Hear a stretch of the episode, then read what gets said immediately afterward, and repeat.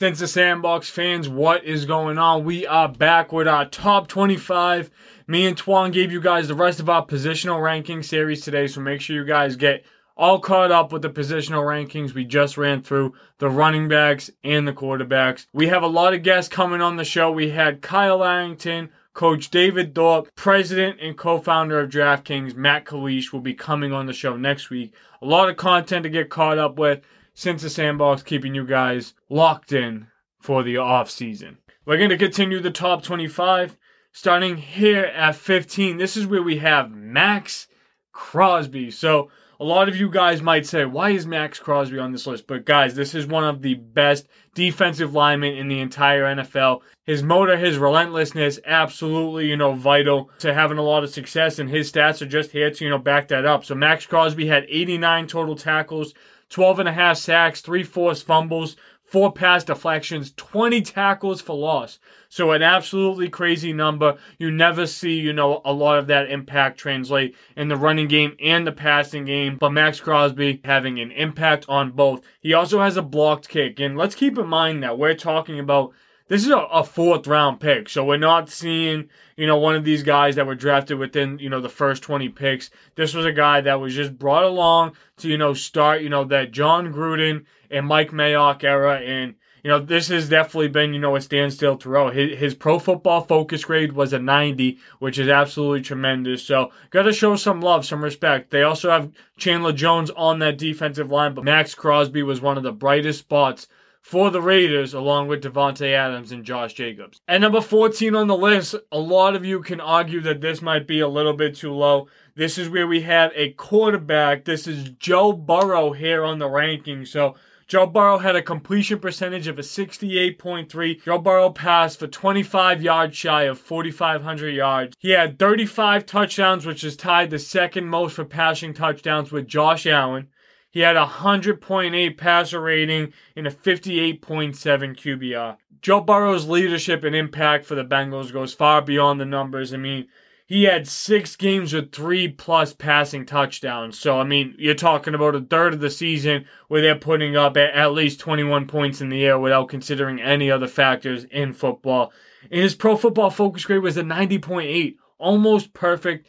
Joe Burrow, I wouldn't be surprised going into next year if this is a guy that we mentioned inside the top 5 of these rankings. He's absolutely that good, and his ceiling is that high. Joe Burrow here at 14. At 13, we have a defensive-heavy ranking for this 15 through 11. We had Max Crosby already. Now we have Chris Jones, defensive tackle for the Kansas City Chiefs. Chris Jones had 44 total tackles, 15.5 sacks, 2 forced fumbles, 4 pass deflections, and 5.5 tackles for loss. He had a Pro Football Focus grade of a 92, and we're talking about the anchor of the Kansas City defense, the Super Bowl champion Kansas City Chiefs defense. Chris Jones was with the Honey Badger in Kansas City. This was a guy that was debated to, really have that type of an impact, but Frank Clark and Chris Jones have absolutely, been standstill leaders for that defense, and we're adding Nick Bolton to that list. I wouldn't be surprised if Trent McDuffie continues on that trend going forward. At 12, this is where we have one of the best playmakers in the NFL. This is A.J. Brown here on the ranking, so just outside of the top 10. He had 88 receptions this year for 4 yards shy of 1,500 yards. He had 1,496 receiving yards. He had 11 touchdowns on the air and average yards per catch of 17 yards. That's absolutely crazy. To add on to that impact, A.J. Brown had 59 first downs on the air on 88 catches. In the games that Philly won by 15+, A.J. Brown had 7 touchdowns. So it just goes to show you when this guy is involved in the game, how much better that Philly team is. 7 of 11 touchdowns coming in 15+ point victories. Can't say enough about that. A.J. Brown here at 12. At 11, this is where we have running back Saquon Barkley. So a lot of you might give me some hate on this one. He shouldn't be above A.J. Brown.